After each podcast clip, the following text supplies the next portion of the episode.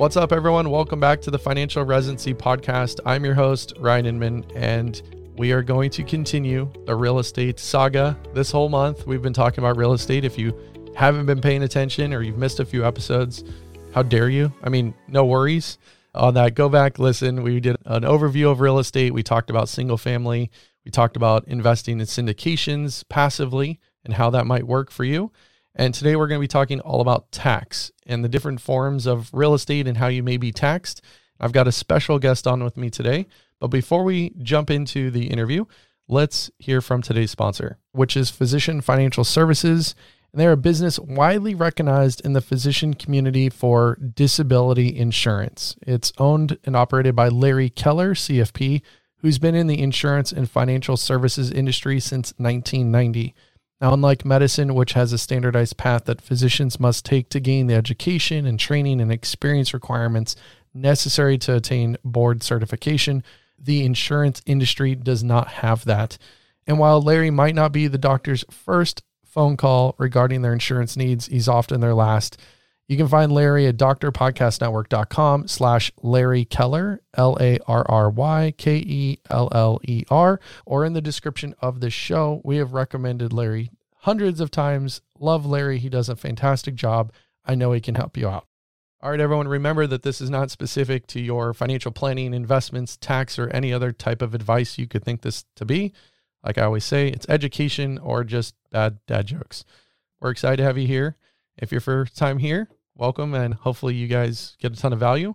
If you've been here for a while, we love you. Thank you for being here. Now let's jump in to the interview with John McCarthy of Physician Tax Advisors. John, what's up, man? Welcome back to the show. Glad to be back. Thanks for having me.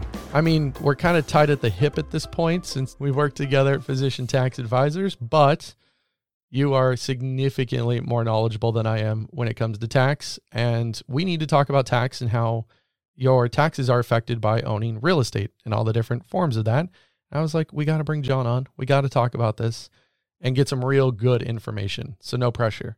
Well, I appreciate that you gave me a couple days off from the big tax deadline for May 17th. So I'm a little bit rested. I've had my nap today, so I'm ready to talk. We're good. You guys don't understand. I gave him five days off. That was it. Tax day finishes. Five days later, he's back in the chair, giving out some education, helping us all with some stuff. And John, you work with me personally and help me save some money. And so hopefully you can help everyone learn a little bit about real estate and how your taxes are affected and hopefully save them a little bit of money today. So I think there's four ways we can break this up and I'd like to maybe go through each one. So the first way I'd like to talk about is well what if someone listened to the last 3 shows and like great, real estate sucks. I don't want to own it. I don't want it passively. I don't want to take that risk for all the different reasons. I definitely don't want to be an owner of single family and dealing with the landlord. I'm just going to buy the REITs or the real estate investment trusts in my taxable account or in my, you know, tax deferred accounts, whatever it may be. Obviously, in tax deferred accounts, it doesn't matter. Buy and sell, do whatever you want, get dividends, doesn't matter. But in a taxable account, if they're investing in, let's say, you know, a real estate index, how are they taxed on that, whether it's capital gains or dividends? Mm-hmm. Yeah. Yeah. So REITs in a lot of ways look like other type of typical taxable investments that you might have, like mutual funds or you know, individual stocks in a lot of ways, in that you're going to get a tax form at the end of the year, a 1099. It's going to have some activity on there that you're going to have to put on your return. REITs for sure will have some income distributions just because of the way they're structured. So you can guarantee that there'll either be some dividends or capital gains income that's going to flow through to your return. Depending on the nature of the capital gains and the dividends, they can be taxed at either a capital gain rate, which is a little bit lower than your ordinary rate in most cases, or it could be taxed at your higher ordinary income rate. And we're going to be looking at anything from 15% all the way up to potentially 23% taxation on the capital capital gains side. And then if it's on your individual income tax side, we could be being taxed anywhere from 10% if you're a really low income down at resident status or or all the way up to 37% on the attending's salary so not to mention states like california that want to tack on 10 12 13% depending on how much you make i'm definitely not in the 13% bracket those are hashtag like goals to be making that kind of money. Definitely not going to happen, but who knows? You never know. So that's a quick overview that is basically your taxable account. It's at your custodian. You're buying it. It's going to be lumped in with all the other securities you own. You will be taxed on it. And hopefully the tax laws that are coming don't end up blowing out what capital gains could look like. That's a whole nother show. Okay, so we've got that piece. Now, let's say that someone listened to, I think it was the second show we did all about single family rentals. And they're like, you know what? I like this. I'm going to go buy a house or buy several houses.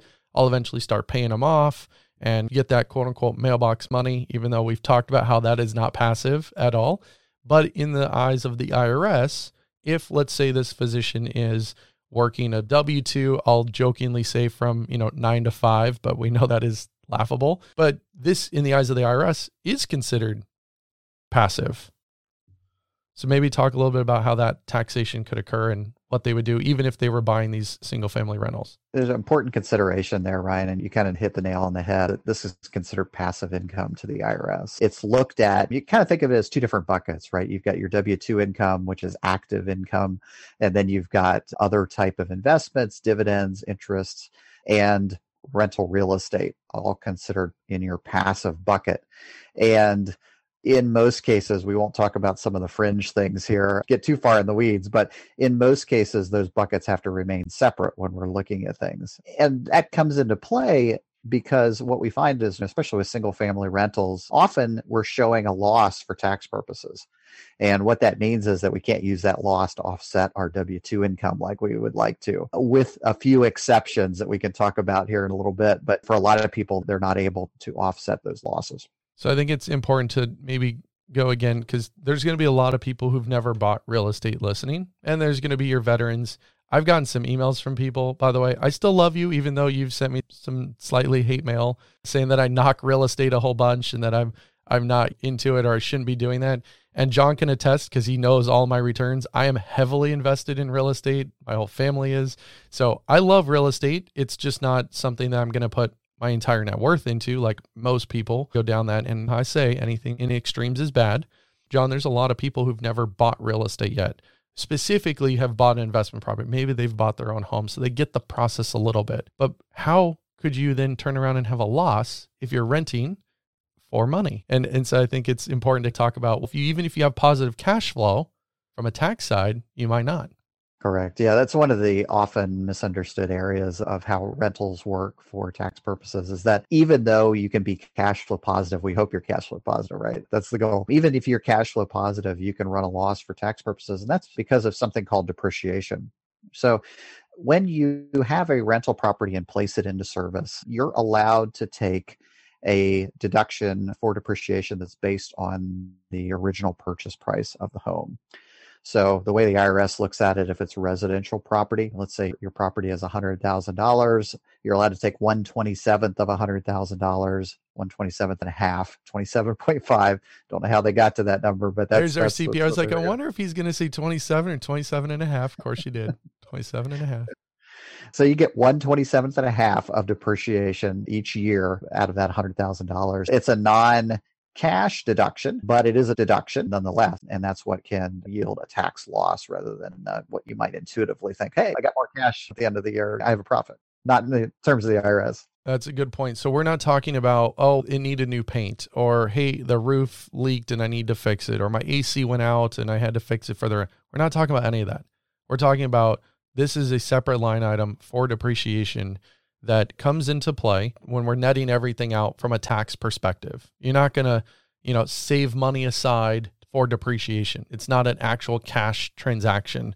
This is a tax transaction on your tax books. And so I think that's really helpful to understand that piece as you're, let's say, buying the property and managing it. But John, what happens to depreciation when you sell the property? Yeah, this is the second most uh, misunderstood area, and we find it a lot. This is the gotcha. You know, clients will often come to us in the year of the sale because they don't feel comfortable, you know, filling out their tax return when they've got this big transaction. They go to sell their rental property, and they're like, "I sold it for eh, about the same as I bought it for. I don't expect much of a gain or loss on the return. It should be okay." And then we put the brakes on right there and say, "You remember that depreciation thing that you were getting some deductions on each year? It comes back to bite you in a certain way when you go to sell the property, and that's because of a thing in the IRS world. We're talking about basis. So your cost basis of the property is what you purchase it for." minus the depreciation that you take over all of the years that you own it. And what we can find is if you've owned the property for 10, 15 years, you actually don't have much basis left because all of that depreciation deduction that you've gotten over the years. So if you go to sell it for even about the same amount that you originally purchased for let's say there wasn't much appreciation in the area that this property was in, it's not unusual to have a gain for tax purposes in the year of sale. Yeah, that's the big bummer that comes back. And I've talked a little bit about 1031s and how you might be able to exchange. You can't go down. So you can't be like, I have a $200,000 house. and I'm going to buy one $100,000 house. But you can say, I'm going to buy a $300,000 house and roll the gains and potential of everything in there without paying tax on that. So that is something that's, I think, an interesting strategy. It's definitely not for everyone, but maybe that'll help you guys out if, if you're in that situation looking to sell and not wanting to pay all the tax right away. But the tax will come due. Uncle Sam wants their money. So just know that's coming. John, briefly, I just want to chat on things that you might be able to expense or write off related to that rental property. Yeah, so for the moment, we'll talk about 100% rental property and not mixed use because the rules can get a little bit more complex if you're living in a, a part of the unit and, and, renting part of it out, but we'll ignore that for the moment. If it's a straight 100% rental property, obviously the two big things that we think about are mortgage interest on the loan and real estate taxes. Those are typically the big ones. You can't deduct the loan principal that you're paying, just the interest. So, you know, similar to the individual tax rules in that regard. Any other expenses related to the upkeep of the home obviously would be deducted deductible as well. So repairs that you're doing to the property, uh, if you have homeowners association dues, if you have a management company that's helping you manage the company, that's deductible as well. If you have larger improvements, let's say you put on a new roof or you have some kind of major renovations, uh, those things are generally deductible as well. Although we get into the depreciation question there as well. So if they're considered improvements to the home, we have to deduct them over a period of time. We can't deduct them all in one year necessarily. So we've got some things there. Couple other things that you may not think of. If you are going to visit the property to take a look at it make sure that things are in good order, especially if you're traveling to a city outside your city to go inspect the property, some of your travel expenses can be deductible. The primary purpose of the visit needs to be the inspection of the property, but if you want to sneak in a quick visit to a relative nearby, that's just the one area where you can sneak some of those things in as long as it's not egregious. So you know truly do think about all of the expenses related to the property and make sure you're not missing some of those things that might apply. I really need to start looking at rental property in Hawaii, you know, because then I got to go and check on my property at least once a year, you know, the normal stuff, right? I might stay an extra day or two weeks, but whatever. Those are details. Now, I think that's a really good piece to add in there, John, is there are some other costs that even if it's not a hundred percent for the rental, but the idea is like, hey, I'm taking this trip and it's because I need to go do this. Even if it's not 100%, you can still write off a lot of things. It's the same thing in business. I use my cell phone 90% for business, but I still have my cell phone for when you know, I got to call my mom, my dad, and all those, you know, my sibling and everything else. So I can't do 100%, but I can do a lot of it. I think those are really important pieces. So now let's move over to uh, what we talked about last week, which was all about investing in syndications. And I brought Dr. Kathy Carroll on from Rika.io, and we were looking at what a syndication is, how it's structured, pros and cons. We didn't talk about any tax situation or how it affects your taxes. So I think if someone was to say, hey, look, I actually really liked the interview with Kathy, I'm going to go and invest in her next deal or whatever it is, how does that work from a tax standpoint then? Yeah, one thing to keep in mind, uh, we'll just keep this in the background as we talk through these. Once again, this is still considered a passive investment when we're doing a syndication. So you're not actively involved, you're not running the property. So it still is a passive investment. So you're going to have passive income from this as well. The form of the tax documents that you receive are going to look a little different. And that's where things start to get a little more complicated if you haven't invested in these type of deals before. With the REITs that we were talking about earlier, you're going to get a 1099 at the end of the year with some dividends and capital gains. And it looks a lot like your other investments. So it's not terribly complicated compared to what you might be used to. But with syndications, you're basically a limited partner in the deal.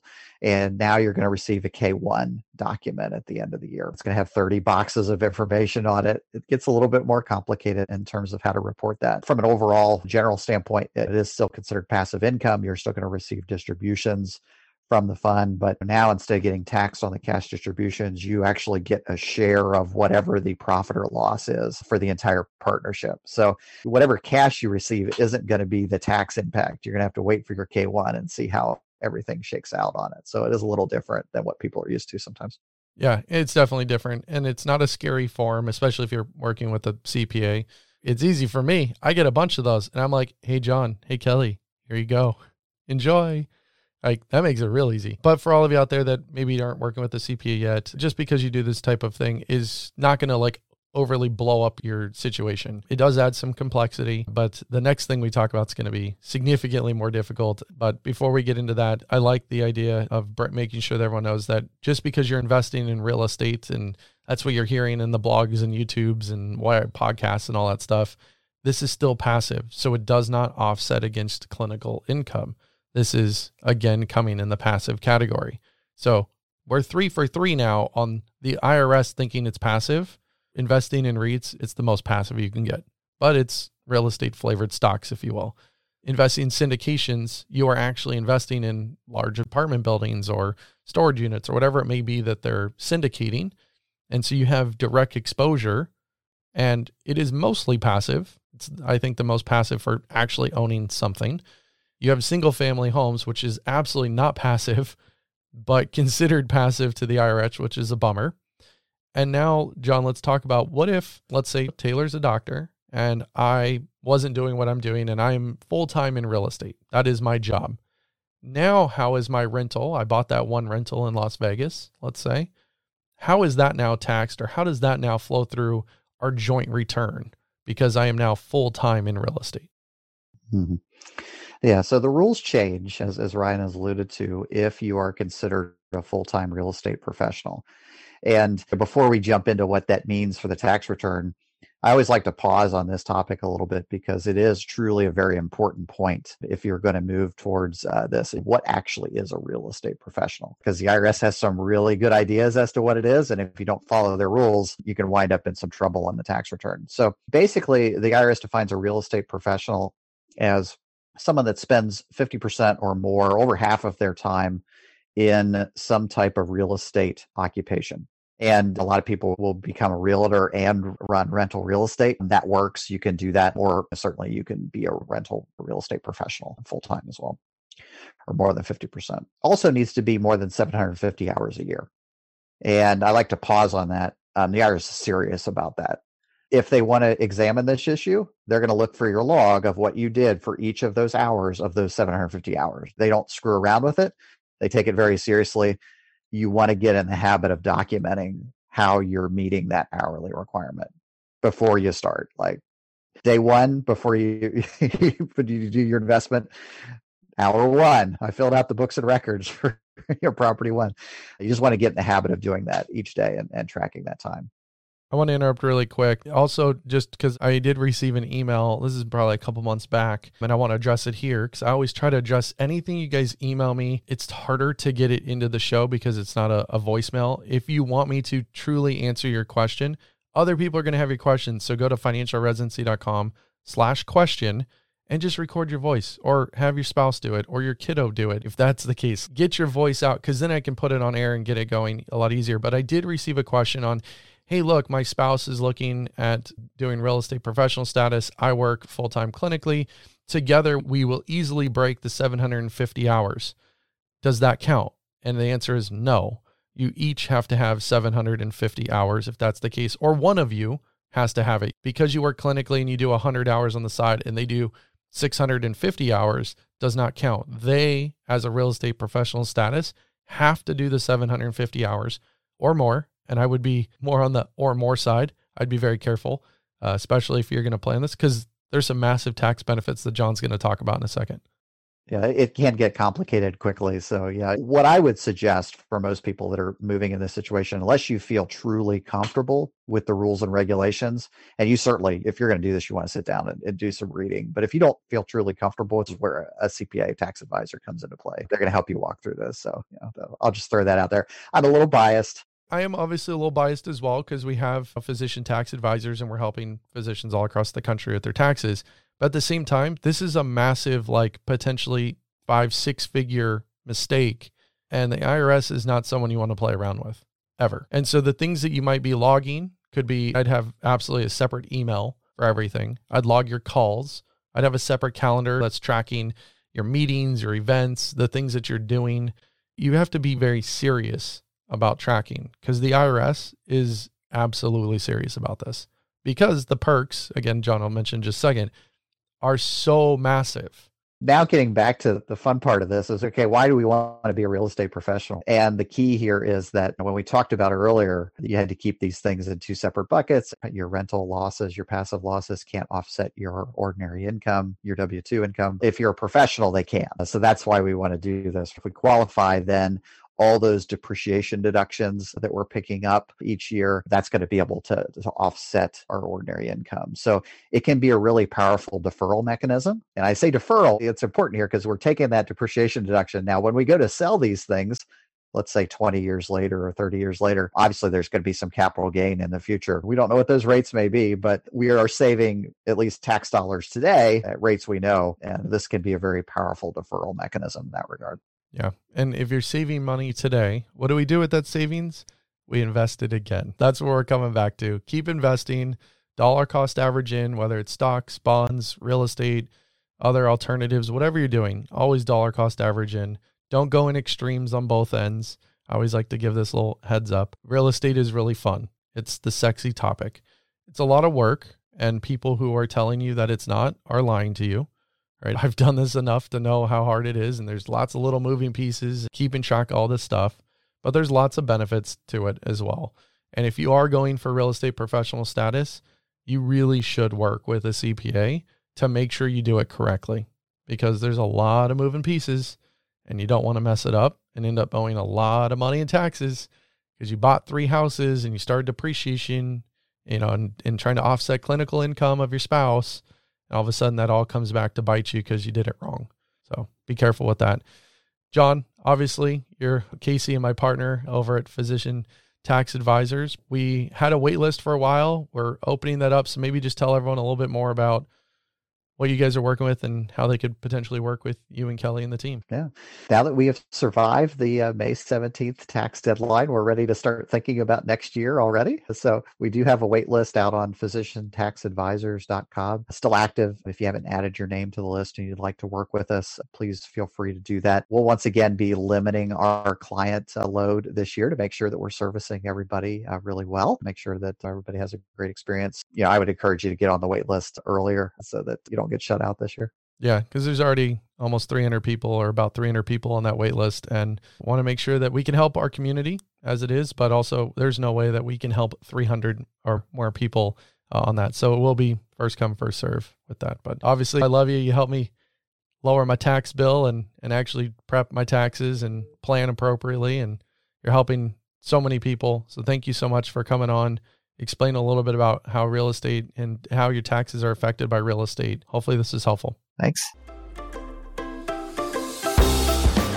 All right, everyone, let's move over to our financial malpractice segment. I've got the famous Nathan and Note Song. Guys, welcome back on the show. Thank you.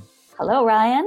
I've upgraded you to famous because I get more emails about both of you than I do about anything else we're doing, which I am so happy Yay. that we get that because you guys are fantastic as Taylor said, that process didn't suck like the last time. There's a huge vote of confidence that you guys are doing something great at Thoughtful Wills. So I'm excited to bring you guys back on.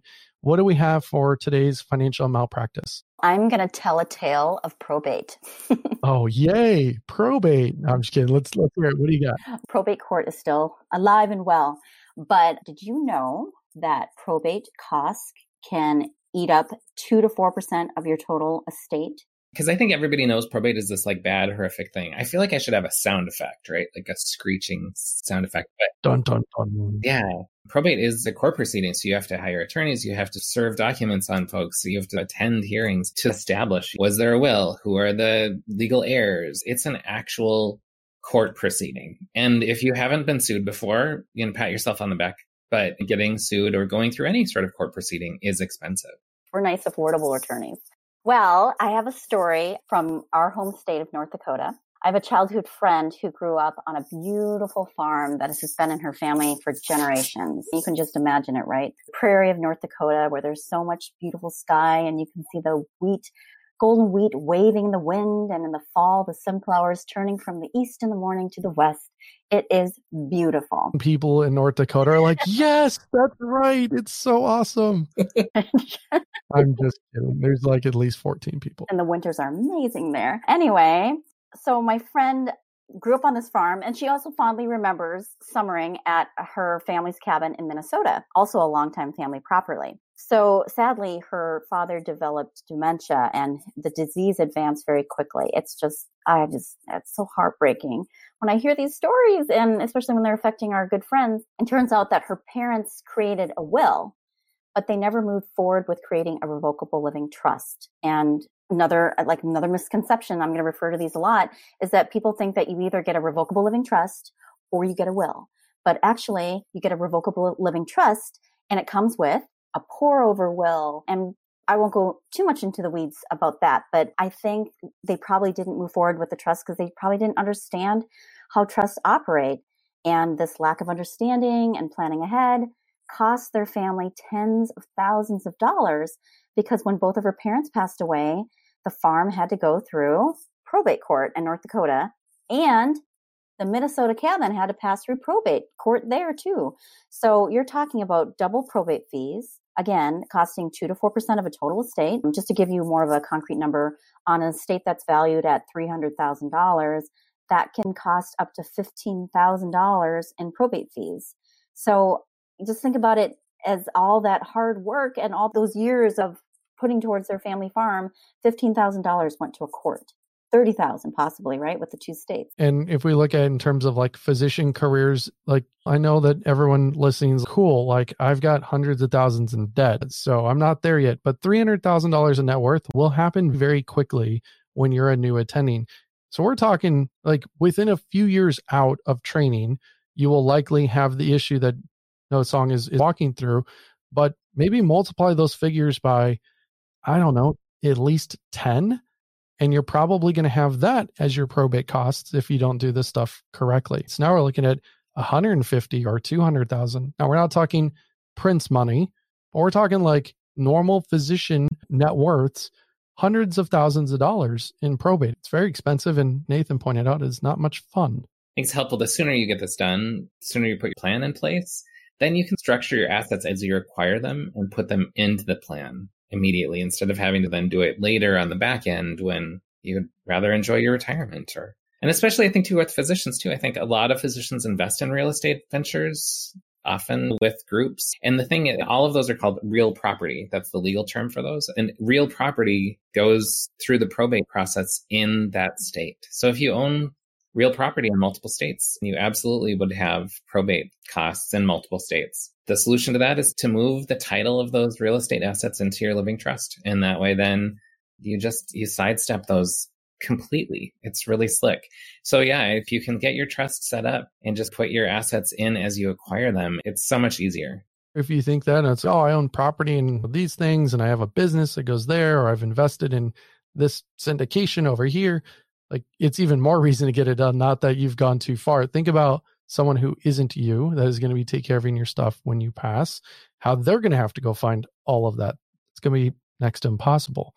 So, note song, was there any other piece of the follow up on that story? I wanted to point out two things. I'm a really kind of person who needs to have examples. Another example of somebody, a resident of California who passed away untimely, was the actor from Black Panther, Chadwick Boswick.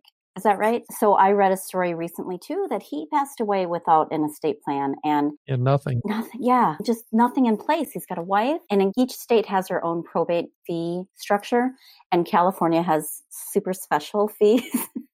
Why are we not surprised? Everything that California is quote unquote super special. Yeah, very super special fees. It's very expensive, and it looks like Chadwick's estate was valued at just under a million dollars and the probate fees his wife is going to have to pay are close to $45,000 to start, just to start. And the other piece I wanted to say was it's great, meet with an attorney. Yay, you, you got your trust. Woohoo! But the other piece is following up with that and funding your trust. It's so important to transfer your assets into that trust. Otherwise, they're going to pour over into that pour over will. And anything that goes through the pour over will is probatable. It has to go through probate, but you can bypass probate by transferring title of your real estate and ensuring that any kind of assets are named in the name of your revocable living trust. There are ways to take care of this and be really nice to your survivors. Yeah, more cost efficient, easier, and it's already going to be a horrible, stressful time. Make it a little more simplistic for anyone that's picking up the pieces after you're gone. It makes total sense. Well, thank you guys so much for being back on the show and really talking through this. I think that's one of the key pieces that is missing is that great, you might have done all these things, but now let's get everything into the trust and not going through probate, as Nathan called it, the, the clearinghouse. Let's get it all going through there versus not funding it and not changing title and doing all the stuff that typically ends up falling by the wayside. Thank you guys so much for being on. Anyone that does not have your estate planning done, please get it done. It's really important. I talk about all the time on our Friday segments. Most people don't have it done. I'd say probably nine out of 10 people, if not more than that, that when they start working with us, don't have estate planning done. It's just one of those things that always gets quote unquote forgotten, or I'll get to it someday. Let someday be today. Please get it done. It's important. Go to financialresidency.com slash TW. You can see what Nathan and Notesong are up to at Thoughtful Wells. All right. Hopefully, you guys learned a lot this month about real estate. Again, just a recap in case you missed other shows. We started off with kind of a high level way that you could invest in all the pretty much different ways you can invest in real estate. And then we talked specifically on investing in single family rentals because that is one of the most popular things that you will read and hear about. And I want to give you my two cents on what we did personally to acquire. Now we've bought and sold probably 20 homes over the last decade or so. We talked about syndications and we brought on Dr. Kathy Carroll to go over that, what that is, the pros and cons. There's lots of pros, but there's also lots of cons. So please, if you're interested in syndications, all please listen to that episode. You're going to learn a ton. And then, of course, we talked about the most fun topic real estate and taxes. No one likes to pay taxes, but hopefully this was helpful for you guys. Thank you so much for being here. Please share the Financial Residency podcast with one other physician family so we can help them understand personal finance, feel comfortable with their finances, and just increase their financial acumen. And obviously, it'll increase their confidence as well and probably make it so they enjoy life a little bit more. So, thank you so much for being here. Really appreciate you guys. Next month is all on student debt. Can't wait for you guys to hear it. Before we end, let's just make sure we give a shout out to our sponsor one last time, and that is Larry Keller of Physician Financial Services. He can help you with any of your disability insurance needs. He's been around for a while. He's in a ton of physician communities, including our own, and he's helping lots of people get coverage that they need. So find Larry at drpodcastnetwork.com slash Larry Keller, and that is also in the description of the podcast you're listening to us in right now.